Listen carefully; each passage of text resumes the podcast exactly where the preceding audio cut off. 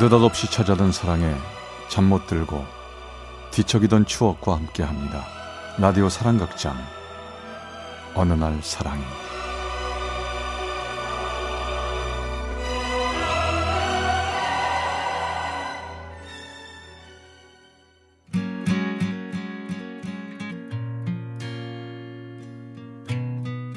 사랑의 체험수기 어느 날 사랑이. 제 61화 천사 같은 그녀 24년 전 제 나이 22살 대한민국 남자라면 꼭 거쳐가야 할 군입대 그리고 남들처럼 자대 배치도 받아 강원도 모 부대에서 군 생활을 했습니다. 그러나 어느 고참의 구타와 폭력으로 견디기 힘든 하루하루를 보내야만 했지요. 그 고참은 없어진 물건만 있으면 늘 나를 지목했고 저에게 자주 폭력을 행사했습니다. 그런 전 견디다 못해 일병 휴가를 마치고 부대 복귀를 하려고 부대 근처 읍내까지 왔, 왔는데 절 그렇게 괴롭히는 고참 생각에 다시 부대 복귀하는 게 괴로워 그만 군인으로서 하지 말아야 할 타령을 하고 말았습니다. 옷과 신발을 구입해 민간인처럼 행사를 하며 아무 버스나 잡아 타고 갔던 곳이 강원도 속초였고 그곳에서 자전거를 구해 무작정 검문소를 피해 6일 만에 갔던 곳이 춘천 어느 변두리 마을까지 내려오게 되었지요. 끼니를 걸은 전 배가 몹시 고파 힘들었습니다. 그러다 제 눈에 보이는 곳이 바로 교회였습니다. 그날이 일요일이라 어렸을 때 어머니 손을 잡고 다녔던 기억이 있던 전 낯선 느낌보다는 편안함에 어느새 그 조그만 교회로 발걸음을 옮기고 있었고 전 그 교회로 들어가 예배를 드렸습니다. 예배가 끝나자 어떤 한 아가씨가 저에게 인사를 하더군요. 안녕하세요. 오늘 저희 교회 처음 나오셨나 봐요. 어, 예. 음, 반가워요. 어디 사세요? 네. 그 그게 저, 전제 신분이 노출될까 봐 말을 아끼며 눈치만 보고 있었습니다. 그때 목사님으로 보이시는 중년의 한 남자분이 저에게 웃음을 지으시며 다가오시더군요. 아, 하은아, 누구니? 아이 아빠 오늘 처음 나오신 분인가 봐요. 오, 그래. 반갑습니다. 이 교회 담임 목사입니다. 환영합니다. 저기 옆 건물 친교실에서 점심 드시고 가세요. 예배 끝나면 지- 그 교회 식구들하고 점심이랑 다과 시간 갖거든요. 네. 점심을 준다는 말에 전 귀가 솔깃해졌고 허기진 배로 움켜쥐고 그녀를 따라 옆 건물로 자리를 옮겼습니다. 전 그곳에서 너무 배고픈 나머지 꾸역꾸역 밥과 반찬을 입에 한가득 넣고 급하게 밥을 먹고 있었습니다. 아이고, 체하시겠어요? 천천히 드세요. 많이 배가 많이 배고프셨나 봐요. 네. 그 아침을 굶어서 저도 모르게 급하게 먹게 됐습니다. 어디 사세요? 아까 말씀 안 해주셨는데. 아, 여기 안 살아요. 지, 직장 구하려고 알아보고 있습니다. 그럼 거처는 있는 겁니까? 아이고 보아하니 끼니도 잘 잘 못 챙겨 잡수시는 것 같은데. 아, 아니 없어요. 그냥 이리저리 다니고 있습니다.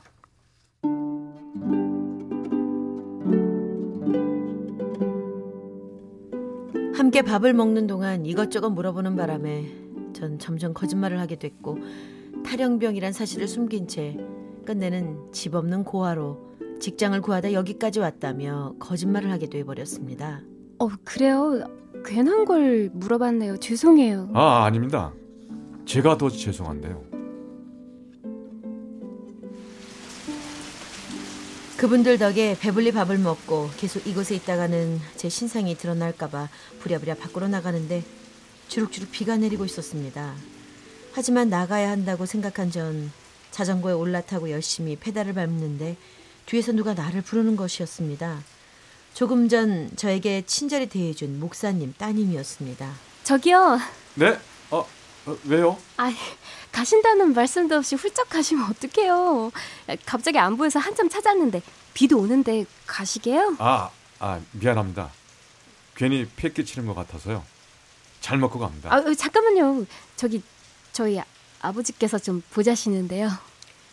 그녀의 말에 잠시 머뭇거리다 다시 자전거를 세워두고 그녀를 따라 목사님이 계시는 서재로 들어갔습니다. 어, 가신다고 말하고 가시지. 자 여기 좀 앉으세요. 죄송합니다. 저, 무슨 일로? 아까 그 지가 물어보니까 마땅히 머물 거처도 없는 것 같은데 직장 알아볼 동안 여기서 지내보는 건 어떠세요? 네? 아, 아닙니다. 괜히 피해만 끼칠 것 같고 전 괜찮습니다, 목사님. 저 밖에 날씨도 지금 뭐 굳고 그러는데 잠깐 이곳에서 지내요. 주위에 혹시 청년이 어, 마땅히 일할 자리도 알아봐 준다니까 내 말대로 부담 갖지 말고 그냥 지내도록 하세요. 그래요. 아빠 말씀대로 그렇게 하세요.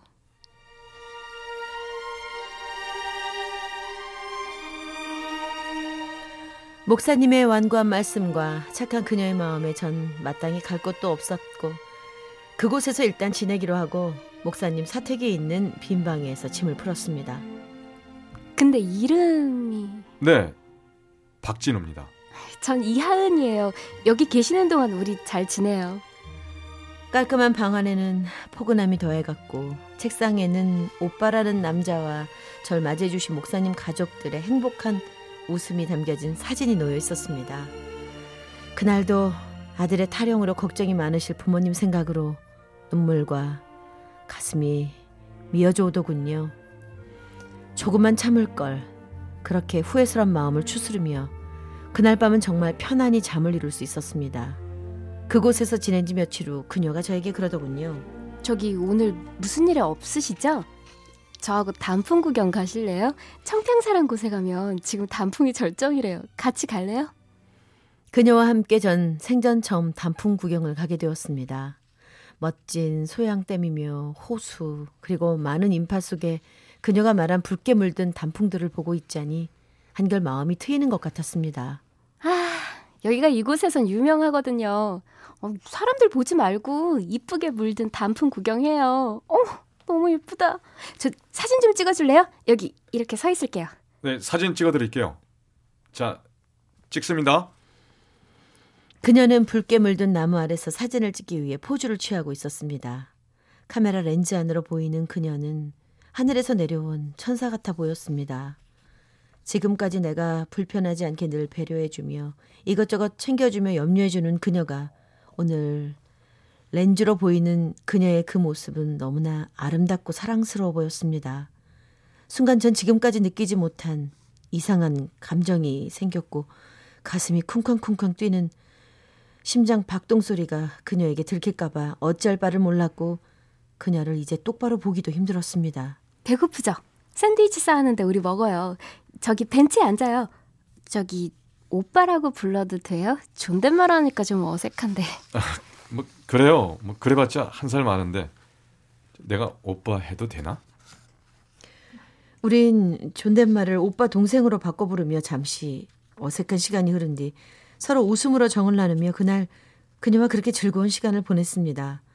그 후부터 그녀는 날 오빠라고 불렀고 어느 땐 그녀가 다니는 대학교 축제 때에도 날 데리고 다니며 공연 관람이며 뭐 이것저것 축제 행사장을 다니며 즐거운 시간을 보냈습니다. 오빠, 우리 맥주 한잔 할까?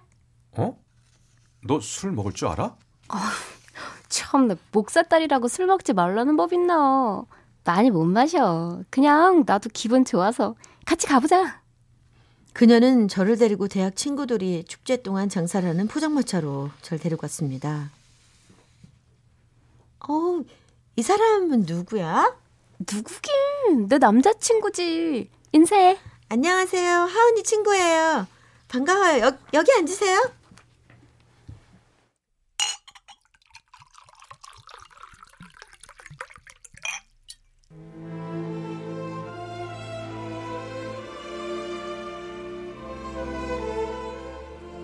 그녀가 당당하게 절 남자친구라고 소개할 때 전 그녀의 당돌함에 놀랐습니다.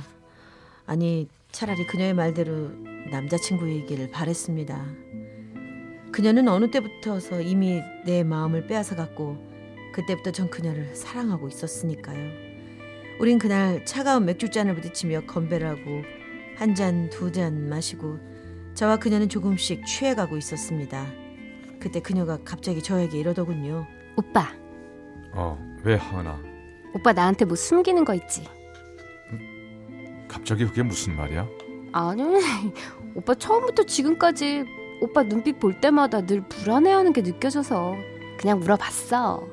근데 왜 그렇게 놀래? 혹시 진짜 숨기는 거 있는 거야? 그녀의 직감은 정확했습니다. 탈영병이라는 걸 그리고 고아가 아니라고 그녀를 속이고 있다는 게 미안했지만 사실을 말할 수 없는 현실이 미안하면서도 어쩔 수 없었습니다. 늦은 밤 기분 좋게 취한 우린 축제가 한참인 대학교를 빠져나와 집까지 걸었습니다. 그녀도 오늘 해방감에 기분이 좋았는지 제 팔짱을 꼭 끼며 걸었고 그녀가 저에게 속마음을 전하더군요. 오빠, 벌써 오빠하고 이렇게 한 집에 지낸 지 두 달 넘었네. 벌써 그렇게 됐나? 목사님께 피해만 끼치고 어쩌지? 빨리 직장을 잡고 나가야 될 텐데. 어, 괜찮아. 난 계속 우리 집에서 함께 지냈으면 좋겠는데. 직장 잡더라도 그냥 우리 집에서 지내면 안 될까? 뭐? 아, 그러면 내가 너무 죄송하잖아. 오빠, 어, 왜? 나 오빠 좋아한다? 뭐? 뭐? 뭐라 그랬어? 나 오빠 좋아한다고.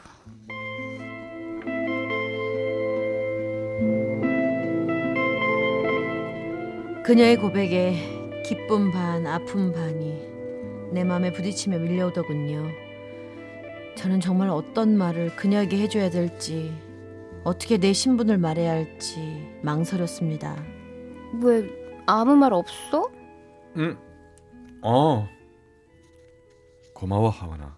아씨 고맙다니 좋아한다니까 고맙다니 무슨 말이야 오빠 날 좋아해줘서 고맙다고. 근데 하은아, 저, 이- 이- 있잖아. 하지만 전 그녀에게 아무것도 솔직하게 말하지 못했습니다. 그 후부터 우린 부모님 눈치를 보며 평소처럼 서로를 대했고 안 계실 때는 함께 데이트를 하며 행복한 시간을 보냈습니다. 그런 어느 날 저에게 예기치 못한 일이 벌어지고 말았죠. 그녀는 그날 수업이 있어 학교에 갔었고 목사님과 교회 벽 보수를 함께 하고 있는 오후쯤 어떤 군복을 입은 남자가 교회 쪽으로 다가오는 것이었습니다. 목사님은 그동안 잘 계셨습니까? 오, 현우이구나. 제대한다더니 오늘인가? 오늘이야, 너잘 지냈어?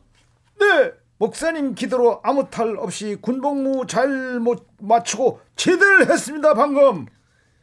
목사님께 인사 온 그 사람은 바로 제가 있던 부대에서 말년 병장으로 근무하던 곧 제대를 앞두고 있던 고참병이었던 것입니다. 세상에 이런 말도 안 되는 우연으로 전 고개를 못 들고 이 갑작스러운 상황을 모면하고자 떨리는 마음에 급히 화장실을 간다며 목사님께 말씀드리고 그 고참병에게 들키지 않으려고 최대한 얼굴을 다른 데로 돌리며 화장실이 급한 척 뛰어갔습니다. 하지만 얼마 못 가 전 그 고참과 마주치고 말았습니다. 잠깐 밖에서 나랑 얘기 좀 할까? 네, 네.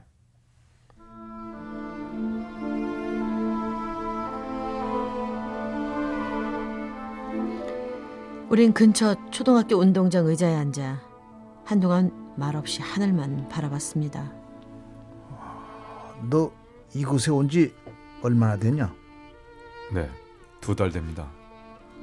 그럼 계속 이곳에 머물 거야? 하원이랑 목사님이 아시냐? 아니요, 모릅니다. 때가 되면 떠나려고요. 너 언제까지 도망자로 지내려고? 네가 탈영하노? 부대 팔칵 뒤집어졌어.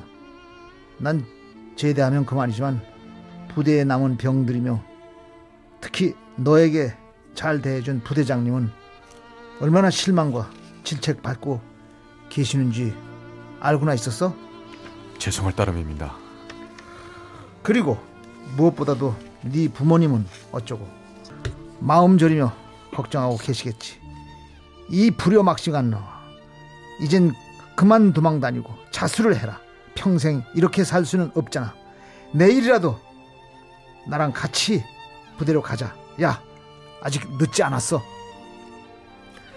그날 늦은 밤까지 고참과 대화를 했고 고참의 설득으로 평생 이렇게 살 수는 없어 자수하기로 결심을 했습니다. 저 김영령님, 저 하루만 시간을 주십시오. 내일 모레 부대에 자살하고 하겠습니다. 저 실은 하은이와 저 사귀고 있습니다. 부탁합니다. 하은이한테는 말하지 말아 주십시오. 제가 고아인 줄만 알고 있습니다. 그래, 알았다. 나도 약속 지킬 테니까 너도 약속만 지켜야 된다.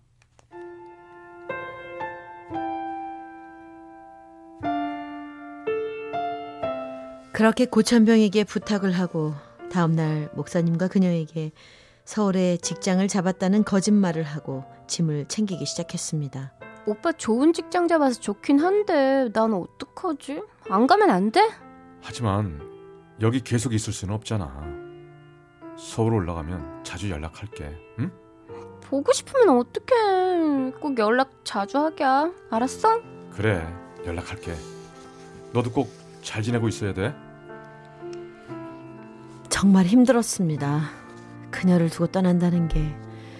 그리고 군 영창 생활을 하면 한동안 연락도 못할 테고 저도 그녀가 보고 싶을 텐데 어떻게 해야 할지 속이 타들어가더군요. 그녀와 힘겨운 작별을 하고 터미널에서 기다리는 고참과 강원도에 있는 부대로 자수를 하러 떠났습니다. 어, 약속 지켰구나. 네, 잘 저기 왔다. 김 회장님 응. 부탁이 있습니다. 이 음. 편지 하은이에게 전해 주십시오. 어, 그래 알았다. 내가 잘 전해줄게. 아, 무엇보다도 일이 잘 처리되면 꼭 연락해라. 전 그렇게 지금까지 그녀를 속일 수밖에 없었던 나의 현실과 미안하다는 말을 솔직하게 적었습니다. 그리고 전 헌병대로 끌려가 영창 생활을 타령 일자만큼 보내고 다른 부대로 전출되어 군 생활을 하게 되었습니다. 그리고 기다리고 기다렸던 이날 그녀에게 두 달 반 만에 연락을 할 수 있게 되었습니다. 아, 여보세요. 아, 모, 목사님, 접니다. 박진우. 오, 그래. 고생 많았지. 현웅이 청년한테서 얘기를 들었어. 어, 그냥 사실대로 그냥 사실대로 말하지 그랬어. 죄송합니다. 목사님, 근데 하은이는요? 음, 하은이 휴학 내고 어, 중국에서 선교 활동하고 있는 오빠 도우러 갔는데 아마 내년 초쯤 한국에 온다던데. 그녀에게는 충격이었을까요? 그녀가 있는 주소로 편지를 보냈고 한참 후에야 그녀에게서 답장이 오더군요. 예전처럼 애정이 넘치는 편지 내용은 아니었고 그저 고생했다며 그녀도 잘 지내고 있다는 내용뿐이었습니다. 그녀의 편지에는 나에 대해 많은 실망감과 미움이 묻어 나오고 있었습니다. 다음 답장 때도 또 다음 답장 때도 그녀의 편지에는 더 이상 나에 대한 애정은 사라지고 처음처럼 그저 아는 오빠처럼 그렇게 답장을 보내오고 있었습니다. 그 얼마나 시간이 흘렀을까요? 전 제대를 했고 그때 교회를 찾아가 목사님께 인사를 드리고 그녀의 행방을 물었습니다. 저 하은이 졸업하고 아, 필리핀 선교사로 갔네. 이제 한 1년 됐나? 자네도 이젠 직장 잡고 부모님께 못다한 효도를 해야지 않겠나? 네. 그동안 감사했습니다. 그리고 죄송했습니다. 하은이에게 안부 전해 주십시오.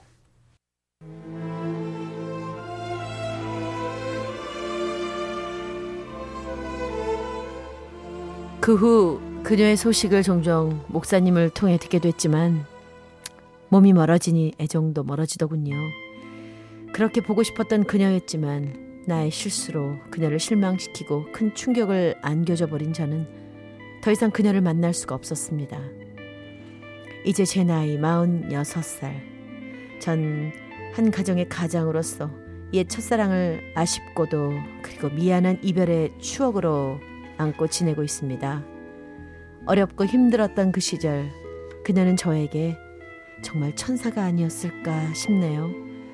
그녀 또한 좋은 사람을 만나 아마도 행복하게 남을 위해 봉사하며 살고 있지 않을까요?